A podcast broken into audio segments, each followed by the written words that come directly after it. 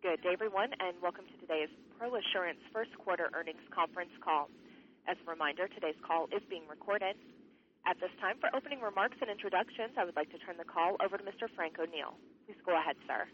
Thanks, Miranda, and good morning, everyone. Thanks for being part of our call today as we discuss the results of first quarter 2010 operations and address recent developments and trends in our industry. We issued a news release Wednesday afternoon reporting our results for the first quarter of 2010. That release and our SEC filings, including the 10-Q filed this morning, provide you with important, detailed disclosures and information regarding forward-looking statements. We are explicitly identifying statements we make today dealing with projections, estimates, expectations as forward-looking statements subject to various risks. These could cause our actual results to differ materially from current projections or expectations. We will not undertake and expressly disclaim any obligation to update or alter forward-looking statements, whether as a result of new information or future events, unless required by law or regulation. The content of this call is accurate only on Thursday, May 6th, 2010, the date of first broadcast. If you're reading a transcript of this call, please know that we did not authorize it and have not reviewed it for accuracy. Thus, it could contain factual or transcription errors that could materially alter the intent or meaning of our statements. One final reminder, we're going to reference non-GAAP items in our call today. Please refer to our recent filing on Forms 10-Q or on Form 10-Q in our recent news release for a reconciliation of these non-GAAP numbers to their GAAP counterparts. On the call today is our Chairman and CEO, Stan Starnes, our President, Vic Adamo, Chief Financial Officer, Ned Rand, Chief Underwriting Officer and Actuary, Howard Friedman, and our Chief Claims Officer, Daryl Thomas. Stan will lead off the conversation today with uh, another quarter of excellent results. Thanks, Frank. We are pleased to report another solid quarter reflecting strong, steady results that are a product of our disciplined long-term focus and a continued commitment to all that treated fairly means to our policyholders. Significantly, the first quarter of 2010 did not bring further wholesale softening of the market. We're excited to discuss the details with you. Frank? Thanks, Stan. Since you mentioned the marketplace, why don't we start with Howard Friedman for comments in that area. Howard? Thanks, Frank. As Stan said, we we didn't see any wholesale changes in the marketplace. The market is challenging, and adding new premium is difficult. But we've been successful in adding new quality business on two fronts, through acquisition and through organic growth. In our historical book of medical professional liability business, we wrote $6.3 million of new premium at rates we believe will allow us to meet our ROE targets. Jeff Bowlby, our Chief Marketing Officer, has been on the road meeting with agents, and he reports that the agents who represent us are finding a receptive audience for ProAssurance among physicians looking for more than just the lowest price. Writing new business obviously helps offset what we lose to competition, and we do give up business in a soft market. But we are retaining our accounts at high levels, 88% in our historical MPL business, which we calculate on the basis of physician renewals, and 91% in PICA's core medical liability book. On the subject of PICA, PICA accounted for the vast majority of the $21.3 million in new premium from acquisitions in the quarter. There was some increase in our lawyers lines and at ProAssurance Mid-Continent, but the majority was due to PICA. And let me remind you that this is the last quarter in which the PICA transaction will affect our quarter-over-quarter premium comparisons, as that transaction closed on April 1st of 2009. We are somewhat encouraged by the pricing on renewals in the quarter.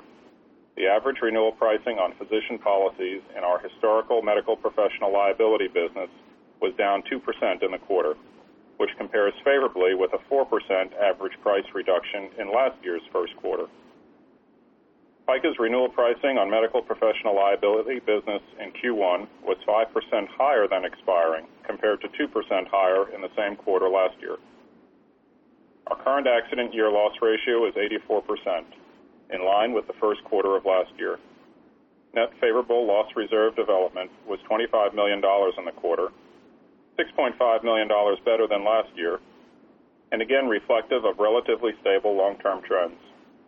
Severity continues to increase at a more moderate level than anticipated in our prior reserve reviews, which leads to the favorable development, and in this quarter to a net loss ratio of 64%, almost two and a half points better than Q1 of 2009. Thanks, Howard. Daryl Thomas, can you comment for us on recent claim trends? Sure, Frank. On the frequency side, we saw a small increase in our reported rolling average claim counts in the quarter. This confirms our belief that the period of sustained frequency decline has ended. There are many factors that could cause a variation in the number of new claims in any one quarter, so we're not overly concerned by this. What's hard to know from a single quarter is whether this is part of a trend which could help to firm the market or whether it's an isolated event. We're certainly going to monitor it carefully as the year progresses. Severity hasn't varied overall from the rate of increase we reported in prior quarters, somewhere between 4 to 5% across many states. Frank? Thanks, Daryl. Ned Rand is next to address financial highlights. Ned? Thanks, Frank. This should be fairly straightforward because the story for us is, as always, the success of the bottom line. Compared to the first quarter of last year, net income was up 34%, or about $10 million, to $38 million, and net income per share was up 38% over the same period last year to $1.16 per diluted share. Operating income was up about $6 million, or 19%, to $39.6 million. Operating income per diluted share was $1.21, a 22% increase over the first quarter of 2009. These solid increases are the result of the higher earned premium and favorable development that Howard touched on, plus an increase in net investment income, driven primarily by our TIPS portfolio, which performed more in line with our long-term expectations. You may recall that in the first quarter of 2009, net investment income was adversely affected by the performance of our TIPS allocation. We also benefited from a turnaround in results from our investment in unconsolidated subsidiaries, essentially our alternative investments, which are also returning to more historical return levels. We continue to face a challenging interest rate environment in which to invest. Even though we held higher average balances in our core fixed income portfolio, which helped boost income, this was offset by a reduction of approximately 25 basis points in the book yield on the portfolio. Our expense ratio was 24.6%, up about two points, and there are a couple of moving parts to understand. Fixed costs are essentially flat in our historical book of business, while earned premiums are down slightly. At the same time, we saw an increase in commission costs because of the commission paid on our ProAssurance Mid-Continent business, which has higher acquisition costs but lower expected ultimate losses. Our return on equity was 8.8%, higher than first quarter last year. We added $1.48 to our book value per share, which stands at $54.07 as of March 31st, a 3% increase over year-end 2009 and a 22% increase over book value per share at the end of the first quarter 2009. These increases are consistent with our goal of maintaining a strong capital base that will sustain a high rating and will distinguish us from competitors in the market, especially with institutional purchasers of our product. Our track record demonstrates our willingness and desire to deploy our capital in a prudent manner through both share buybacks and acquisitions, such as PICA, and nothing has changed in that regard. As examples, we closed on three transactions last year, and we spent $52 million to buy back more than 1 million shares. In the last five years, we've spent almost $200 million buying back shares. There are a number of factors that must be considered when evaluating a share repurchase. As a result, we did not repurchase any shares during the quarter. We have over $115 million in authorization from our board and expect to deploy that when circumstances warrant. Frank? Thanks, Ned. Much of the interesting news in the quarter came out of Washington and several state courts, state Supreme Courts. We'll get updates on both of those from Vic and Stan. Vic, can you start with healthcare reform? Sure, Frank. We know that healthcare reform will, need, will mean significant changes for the healthcare insurance system, but we don't expect any immediate or direct changes for the medical professional liability business. There's nothing in the bill to address lawsuit reform other than some poorly funded demonstration projects, and certain, certainly nothing that directly addresses how medical liability insurers operate. On the positive side, it's clear that the number of people working in healthcare will need to increase at all levels, from physicians to home healthcare. So the good news is that it's going to increase the available market for ProAssurance. This should allow us to leverage our nationwide geographic reach and insurance expertise to offer a wide range of liability insurance products that respond at every level. For example, at one end of the market, we insure over 175 hospitals in our MPL book, while at the other end of the market, we insure a broad range of ancillary healthcare workers through ProAssurance Midcontinent. Another example of our product diversification can be found at PICA, which will become the endorsed carrier of the American Optometric Association starting July 1st, taking on the AOA's National Professional Liability Program. The program will be completely administered over the internet and will help us gain further experience in lower premium products that require alternative distribution. Stan, I know that you have some thoughts about how the reforms might affect the medical legal system based on your years in the courtroom. Vic, I think we have to anticipate that the higher number of people in the system will increase patient frustration as the system becomes overcrowded. It's also a fact that many people often have unrealistic expectations about the outcome of their health care. So down the road, as, our healthcare system evolves through 2013 and beyond, there could be a consequential change in claims trends. We have to wait and see what develops, but we're prepared. We have the capital, we have the experience, and we have the products to meet these evolving needs. We get quite a few questions about tort reform each quarter, which is natural given the unmatched geographic scope of ProAssurance. While recent tort reform rulings are important, and I'll discuss them in a minute, I think it's just as important to note the relatively small total premium we have in the affected states. While the rulings on tort reforms in Illinois, Georgia, and Missouri may be immaterial to our overall financial results here at ProAssurance, they are important and material to our customers and to society as a whole. Thus, we pay close attention. Anytime important, hard-won legislation such as these reforms are overturned, there are consequences for any company that has not priced and reserved its business in a prudent manner.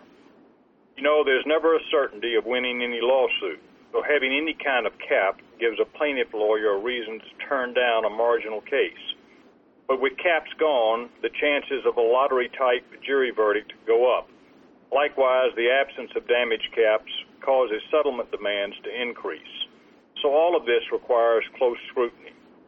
We still take a cautious view of the tort reforms in other states, such as Ohio and Florida, where the highest courts in those states have yet to rule on the reforms in question.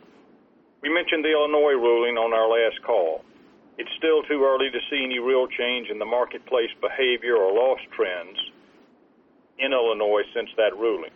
The same is true in Georgia, where the Supreme Court struck down significant parts of their tort reform in March. The key portion of the Georgia ruling was the overturning of damage caps in that state. As in Illinois, we're monitoring the climate there, but we've no, seen no changes yet. There's already talk of a Texas-like constitutional amendment to bring about tort reform in Illinois, but we've not heard that yet in Georgia. There was a ruling in Missouri on a very narrow question in one case. The end result is that the tort reform limits cannot be applied retroactively there. We all hoped for retroactivity, but expected it probably would not be allowed. That ruling did not address the main question of the constitutionality of the cap on non-economic damages or other tort reform laws in Missouri. So they remain in place and are still being applied. All that said, to summarize the quarter, great results for ProAssurance shareholders who focus on financial results, and great results for ProAssurance policyholders who depend on us for long-term financial strength and responsive service. One final note, Frank. Happy birthday to the PICA Group, which is celebrating 30 years of service to the nation's physicians of podiatric medicine. Dr. Jerry Brandt, Adam Wilczek, and all of our colleagues at PICA have created a market-leading company that we are very proud to have as a part of ProAssurance. Frank? Thank you, Stan, everybody. Uh, Miranda, I think we're done with prepared remarks. Will you open the line and cue the questions? Certainly. At this time, if you would like to ask a question, please press star one on your touch-tone phone. If you're using a speakerphone, please make sure that your mute function is turned off to allow your signal to reach our equipment. Again, that's star one for any questions at this time. We'll go first to Joe DiMarino with Piper Jaffray. Thank you, and good morning. Congrats on the quarter. Uh, my first question, uh, I'm wondering if you could maybe touch upon your capital management strategy a little bit more. I know you didn't purchase any shares uh, in the quarter, and Uh, you did talk about it a little bit, but I'm wondering if you're seeing anything different out there in terms of acquisition opportunities or uh, if any of your um, the metrics you use to decide on whether or not to purchase shares have changed. Thank you. Thank you for the question. You know, capital management is a discussion we have here at ProAssurance among the senior officers and at the board level on a regular basis. Uh, we look at it very, very hard, and you've seen our past results, which speak for themselves. Uh, the M&A market, the chatter has gone up a little bit uh, as opposed to what it was this time a year ago when there was no chatter at all. And we continue to look for attractive uh, possibilities for our shareholders, and we will continue in that regard. In terms of capital management, everything is on the table for consideration, and we move forward in that regard in a prudent, careful manner and as uh, the law and circumstances permit. Ed, you want to add to that? No, I would say I agree that everything is on the table. I think one thing that is is less attractive today than it was perhaps a year ago is is some sort of recurring dividend given given the expectations of of taxation of dividends. Okay, thank you. That's uh, very helpful. And uh, my next question, uh, I think your your growth excluding acquisitions, correct me if I'm wrong, but I think it was down 13%, um, if that is correct. And I think rates on existing business um, that you retained, I guess, were down just 2%, and you still had pretty good retention. Um, what is causing the shortfall there in organic growth? Is it I mean obviously, it's mostly lower premium rates, but is the number of doctors per policy uh, declining at all, or is there anything else that I should think about in terms of that? Let me just say one thing, and then I'll let Howard give you the details. Uh, first, with respect to retention, it's very important to remember as you compare our numbers to others, that it is a pure number. It's all expiring policyholders, even those that are not available for renewal. Uh, for example, we we include people who die, who move away, who become disabled, who retire. Our number is a pure number, and you need to make sure you're comparing apples to apples.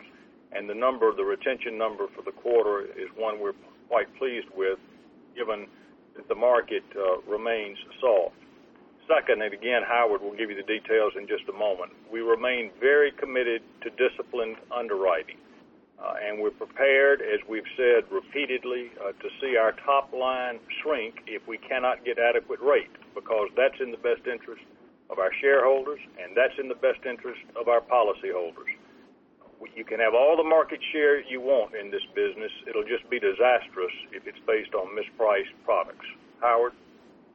Thanks, Dan. Uh, you know, one other thing that we had talked about uh, in the year-end call last quarter was uh, the shift that we had made in some of our business in certain states to try to equalize our underwriting and processing workload. And we had shifted a number of policies that would normally have renewed on January 1st of 2010 and moved them back into 2009 by offering our policyholders a chance to change their effective dates. And uh, as you see in the Q this quarter, uh, we report that about $6.5 million of that premium would have renewed in this first quarter of 2010, and it actually renewed in 2009.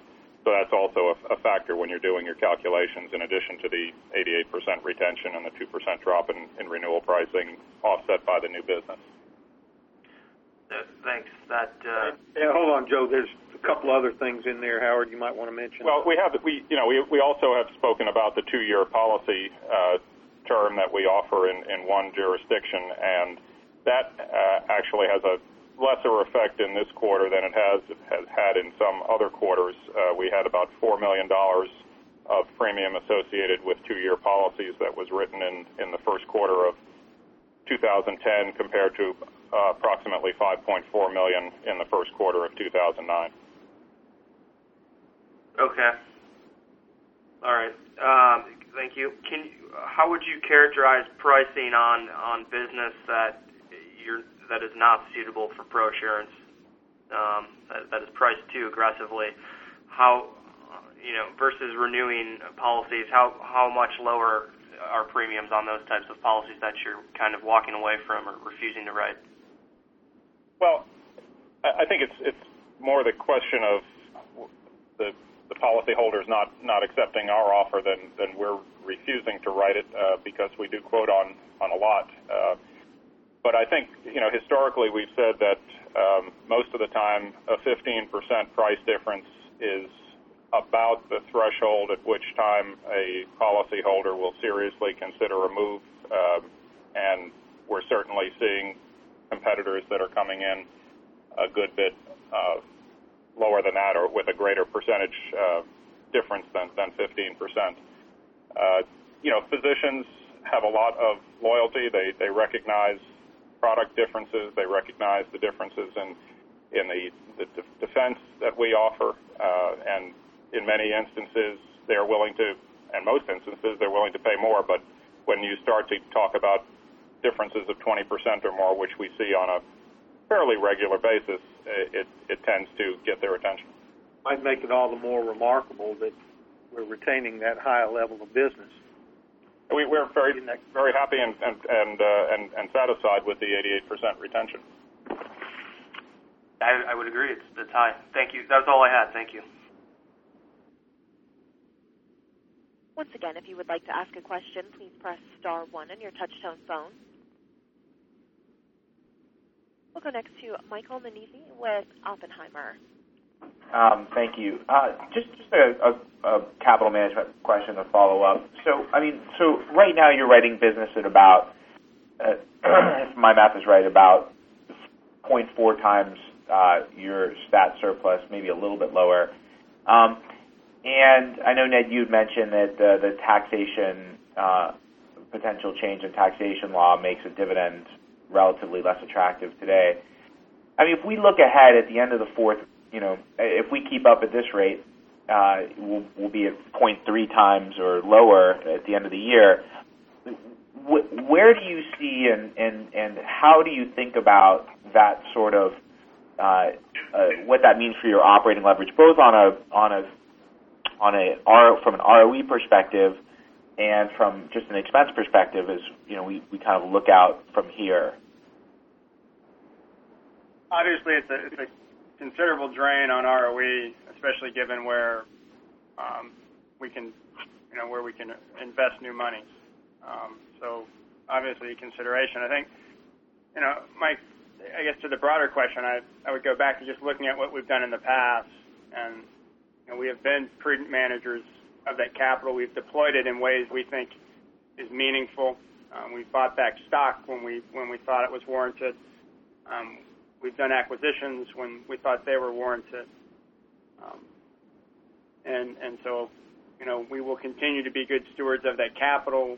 Um, we are much more long-term focused, and so one or two quarters of you know sitting on excess capital um, does not overly concern us. Um, we're very confident in our ability to deploy that capital over the long term. Okay. And can you talk a little bit about the the taxation uh, issue, as you mentioned? Because I mean, there there are a lot of companies that do do select dividends as a method to return capital to shareholders. I just want to- Yeah. As as as if we look at it, I don't have the rates right in front of me, but it's you know right now I think dividends are taxed at 15%. Um, the the tax rate on dividends goes up to 20% or 25% under the healthcare bill, plus you've got the 4.5% uh, Medicare that will go onto dividends now. So you're looking at a dividend tax rate of of you know going up substantially. Right. So the double taxation of dividends is, um, because there's there's no relief in corporate taxation built in anywhere, Um, you know, the the double taxation of dividends is going to get much more profound. You know, Mike, I would just add to that that um, I read, I think it was Forbes a couple of weeks ago, where they said if Congress does not do something by the end of the year, the effective tax rate on dividends will be north of 40%. Uh, and that's just a heavy bite and an inefficient way, I think, to return shareholders their money. Now we're going to look at that very closely. It, everything, as I said, is on the table. There's just some things that are less attractive at the moment than other things, and that's one of them. Right. No, I understand. I, I'm just trying to, you know, it's, you know, we're on this end just trying to understand kind of how how you guys are thinking about it there because you know it, you've done a great job of building a substantial amount of capital and you know to Ned's point, I mean up to this up to here, you you've managed that capital so very well. Um, but you know now it's just uh, we just wanted to try and understand where what you're thinking about acquisition, something you've you've done in the past. Buybacks, I'm still I'm not totally um, clear as to why that that dropped off. I mean, is it a purely a book value metric, Ned? Um, no, there there again, there, Mike. There, there are a lot of factors. There's there's book value. There's alternative use. There's blackout periods. Um, there, there are a lot of factors that go into through the evaluation. Okay. I think, Mike, you, I think it's a great point that you make. It's a great question, and uh, just know that we're looking at it uh, just like you want us to be looking at it, and we we have a history of capital management, and I think you can see that history uh, repeated in the future. Okay. All right. Thank you. Thank you so much for for, for answering that. And then um, uh, one question just on healthcare reform. I know we kind of talked a little bit about it, but if if suddenly you see your doctors um, uh, change uh, the num- uh, change in the amount of patients they're seeing, so their patient load goes up. Um, uh, can you talk about when you can think about uh, rate changes if you feel like the exposure is increasing, even if even if there's no change in um, immediate loss uh, trends? Is, is that something that you can do proactively, or do you need to wait until um, until losses start to come in? Mike Howard, um, we, we Howard. can, uh, within reason, consider you know prospective changes in in how we rate and how we price. Uh, you know, of course, in many instances, we might have to provide and justify what we're doing, but at the same time, some of our exposure base is, um, uh, you want to say, visit sensitive. Uh, a portion of our policies, like emergency room policies and some other full-time equivalency rated policies, are based on on patient uh, encounters. So those would be somewhat self-rating. For the typical policy for the primary care physicians, internists, and so forth, they're not uh, patient encounter sensitive rate bases, and for those we would have to have, I think, some you know reasonably good evidence of increasing patient volume, and then make the case that we should rate those or adjust the premiums on those. It's something that we're looking at. I think a few things to, to note there. One is that all of this is going to evolve over the next three years. Uh, nothing happens immediately under the health care bill. We'll have some time to see how this all shakes out. And secondly, uh, while we do think that the number of patients represents a an potentially increased exposure, there's a lot of other factors that go into it as well, and we're going to have to try to evaluate all that as as we go. But I guess to, to go back to your original question, I think we do have some ability to adjust price if we think we need to. Uh, that's very, very uh, thorough answer. Thank you so much, Howard. And then just one last one, if I could um, on uh, expenses. Um, the expense ratio ticked up a little bit uh, year-over-year. Uh, Frank or maybe Ned, can you just walk us through anything that might have changed so we, just from a modeling perspective, understand what that? Yeah, absolutely. As we said in our prepared remarks, um, there are really a couple factors at play there. Um, from a kind of fixed cost standpoint, our operating costs, there's really no no dollar, significant dollar change in our operating costs. Um, but we are applying that when you look at our historical book of business to a lower earned premium base. And so that's in part Um, the reason. Uh, another component of it is the the business we write through Pro ProAssurance Midcontinent. It has a higher acquisition cost, um, but it also has a lower expected ultimate loss on that business. And so that's driving the commission costs up a little bit. PICA uh, comes into the mix, but but the expense ratio is not really being driven by PICA. PICA's expense ratio is very much in line with the expense ratio that we reported for the quarter. It's, it's really the it's the ProAssurance Mid-Continent business, and and then the fact that fixed costs are flat relative to a reduction in earned premium on the historical book of business. Got it. Great. Thank you so much. And ladies and gentlemen, as a final reminder, it is star one for any questions at this time. We'll go next to Amit Kumar with Macquarie Group. Uh, thanks, and uh, congrats on the quarter. Two two quick questions. Uh, first of all, in your 10Q, uh, there's a discussion uh, on PICA's exit from um, uh, from E&O lines. Uh, just trying to understand a bit better in terms of uh, what the impact would be on top line, and maybe just touch upon on the loss experience in that line. Yeah, Amit, the top line impact is is minimal. I think six million dollars or something um, is what they've written historically, and that they'll they will continue to write some of that business in the in the current year um, as we as we shut that down. Um, the loss experience on the business has been, um, I think we're booking at about 130% loss ratio on that business. And and and, was there like some specific claim activity which sort of uh, resulted in you exiting the line instead of sort of pricing action? What was the thought process behind that that, that exit? Amit, it's Stan. Uh, basically, that was a business that PICA had entered before our transaction. And as we looked at the new combined organization, the management of PICA came to a conclusion that it just didn't make sense to go forward with that business on the basis they were writing it. And they suggested to us that we exit the business, and we concurred uh, in that. And that's what we're in the process of doing now. Okay, that's that's helpful. And and just then moving on, uh, I know you talked about pricing, pricing action, impact of healthcare bill. Can you also touch upon uh, the competition and and what you might be seeing out there, uh, uh, you know, based on current trends? Sure, it's Howard. Uh, well, uh, obviously, a lot of competition uh, continuing as a result, for the most part, of, of generally good results in the industry. Uh, we've seen this really now for four to five years, pretty significant competition. I guess the most notable thing about it, from my perspective, in the in the physician marketplace, the competitors really haven't changed. Uh, we we have not seen any major uh, efforts by the large commercial carriers to get into the physician market space uh, in comparison to maybe what we had seen in the 1990s or even in the 1980s the, the players, for the most part, the significant players are still the same and, and have been.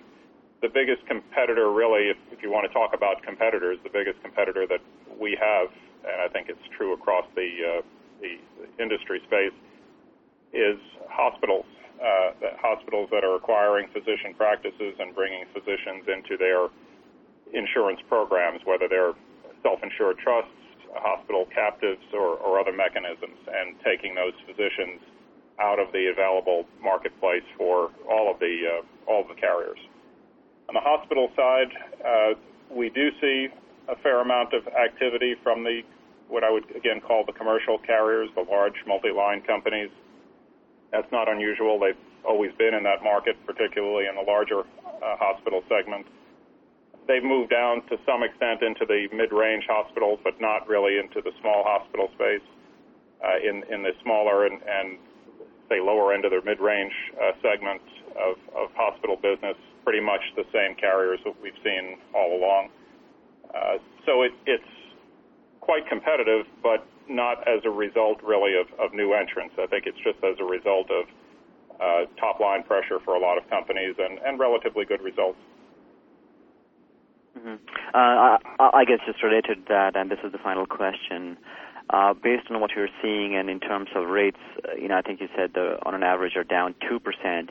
Do you get the sense uh, we hit 0%, you know, end of 2010, or do we uh, do we actually move into sort of plus 1, plus 2% uh, end of 2010?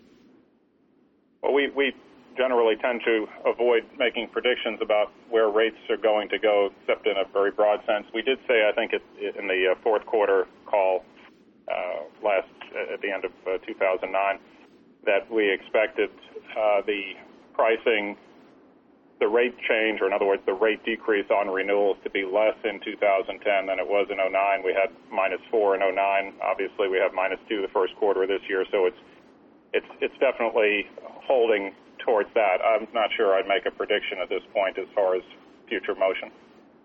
It's fair to say that there have been in some states by some companies some rate filings for higher rates. True, and last right. six eight months. That's correct, and, and, and that includes us. We've had, uh, and I think we mentioned this in the last call as well. We had some small rate increases, uh, talking about low single-digit rate increases. Again, just as the result of low interest rates, flat uh, frequency historically, you know, compared to uh, what we had seen over the past few years, and uh, gradually increasing severity. So, in other words, things starting to catch up on the on the rate side. Yeah, but I think as, as Jeff Bowlby always reminds us too, it's not what's filed; it's what's actually charged. Sure. Absolutely. Okay, that's very helpful. That's all I have. Thanks so much. We'll go next to Jack Shirk with SunTrust. Uh, thank you very much. Most of my questions have been answered. I just had a couple quick follow-ups. On the 6.3 million you wrote in new premium in the quarter, what was it in the December quarter? I know you wrote about 28 for all of last year, but do you know the fourth quarter number specifically? Uh, we're all kind of Well, yeah, we'll, we will. Uh, we'll we'll get our fingers on that and, and, and try and get it to you. I know we reported it in our in our K. Well, actually, the K would be hard to dissect it out of, but we've got it, and we'll try and get that for you. If we don't get it um, by the by the time of the call, we'll try and follow up with it. Okay, uh, no problem. And then uh, just finally, I had one last question about pricing. Just have you seen any change in the uh, gap or differential between new versus renewal pricing lately? I wouldn't say any change. Uh, I think typically, and I think most companies would probably say the same thing. Typically, the pricing on on new business is a little bit less than the pricing on renewal business, just by the nature of trying to attract new business, and that I guess you you can attribute that in part to the idea that you're looking at new business that you think is is good. Otherwise, you wouldn't be writing it and quoting it at those prices. Uh, you know, in terms of a gap, I on on a very broad average, I would say that the gap is probably three to five percent difference. Great. Uh, thank you very much. We'll go next to Beth Malone with Wunderlich. Okay, thank you. Good morning. Uh, a couple of questions. Um, on the Health Care Reform Act, does does that potentially have have the opportunity to increase demand for the kind of the new product or new new business that you're writing for home health care and and that kind of business? Uh, yes, Beth, it does. It, it, you know, if, if you look at this from a macro level, uh, we as a nation are going to drive the provision of health care down to the least expensive uh, deliverers, and that will include home health care, ancillary health care providers, uh, freeing physicians to, to deal with the, the most difficult aspects of, of health care. But our view is that there will be an increase in ancillary home health care providers and other ancillary health care providers of the type written by Midcontinent. And you may recall that was one of the driving um, motivations for that transaction. But we, of, of necessity, that's got to happen. There've got to be more of those sorts of health care providers in the future. Uh, and it will happen over time. It won't be something that you will see next week or next month, but if we gather back together in a few years, I think we'll see a significant increase in that.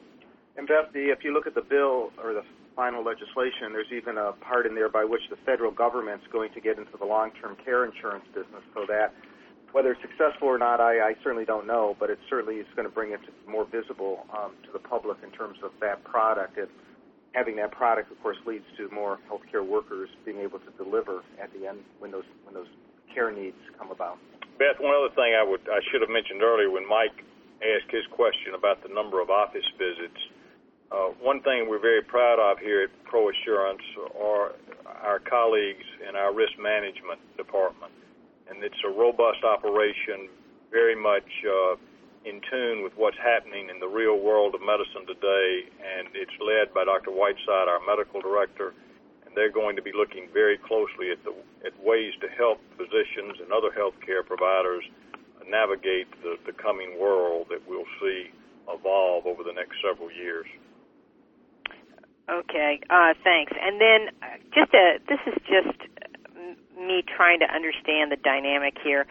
You just often have referenced the fact that you're very disciplined underwriters and very conservative in how you price your business, which has resulted in a lower top line growth in some cases, especially in current market conditions, which appear to be improving. Yet when we exclude the reserve development from prior years, your combined ratios are well above 100% underwriting. And if it were any other business, that would be viewed as being less than conservative. I know medical malpractice is certainly a unique line when it comes to the combined ratio. Could but could you just kind of explain that? Well, I, you know, going back to some of the uh, comments that we made in, in tests, we tend to uh, establish the initial loss ratio at a level that is higher than our pricing expectation. We've talked about the typical eight, eight to ten points above our pricing expectation for uh, the, the going in loss ratio on, on an accident year, with the idea that if we're wrong in terms of the assumptions that we're making, we'll be able to accommodate that in the in the uh, reserves that we establish. And if, if we're right or things turn out better than expected as the years mature, we'll bring it down. So that is really the, the basis for the combined ratio that exceeds uh, 100% because we're starting off with an 84% loss and LAE ratio, and our pricing would probably be indicating more in the 75 range. Okay, so it, the way to look at it is you have to assume the reserve development in order to really look at the way you price it. Well, you know, we we don't we're not assuming favorable reserve development. What we're doing is we're we're establishing the price that we think is is the correct price, and that's what we're charging. We're taking, if you will, a penalty at the outset uh, because of the uncertainty. And if you look back in this line of business over the years, when things historically went wrong, or when when things were different than assumed, they typically were different on the on the wrong in the wrong direction. In other words, severity was higher than anticipated, frequency turned out to be worse than expected. Uh, that's happened many more times than not, and that's the, if you will, the, the assumption that we're building in when we establish the reserve. Okay, so and the last time that occurred was what 2000, 10 years ago. Is that Uh, right? Well, I, I think probably more like 2003 or so in terms. Oh, okay. You know, frequency really didn't start to decline until after 2003. Severity was uh, still even in the early, in the first half of the of the decade, uh, was still at a, a higher level than where it is right now. So I'd say probably five or six years, really, that Okay. things are significantly different than they were historically. Okay. Well, thank you very much. Welcome. We'll go next to Howie Flinker with Flinker and Company. Morning, Howie. Hey, Frank. Both both Frank and Stan. Morning, As to uh, Medicare possibly adding a load to doctors, if one looks at Canada, one actually could say, make a case that claims would fall because doctors become more bureaucratic and more cautious, and instead of re- requiring one recommend one recommendation for a patient to see a specialist, doctors may either await two or put the patient so far down the waiting list, typically 12 to 14 months, that the only time when a patient gets a uh, procedure, wh- which is where you get most of your claims, is when it's urgent, an emergency, and then all bets are off. So, uh, from the point of view of property and casualty companies, um, this could be uh, beneficial.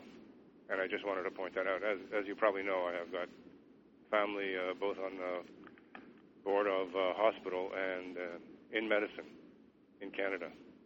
And those those are very good comments. It's it's so difficult to even begin to predict what will happen down the road because you're dealing, as you say, with the interaction of human behavior and medical demand. Um, we just, you know, obviously the one thing that will be clear is that there will be more patient availability in the system.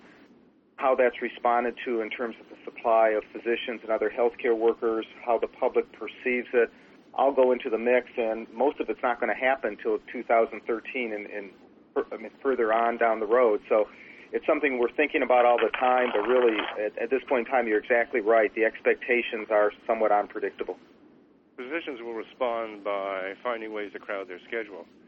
So that if a URI wants to see a urologist whom we have not typically seen in the past regularly, uh, we might have to wait uh, nine months for a regular visit or 15 months.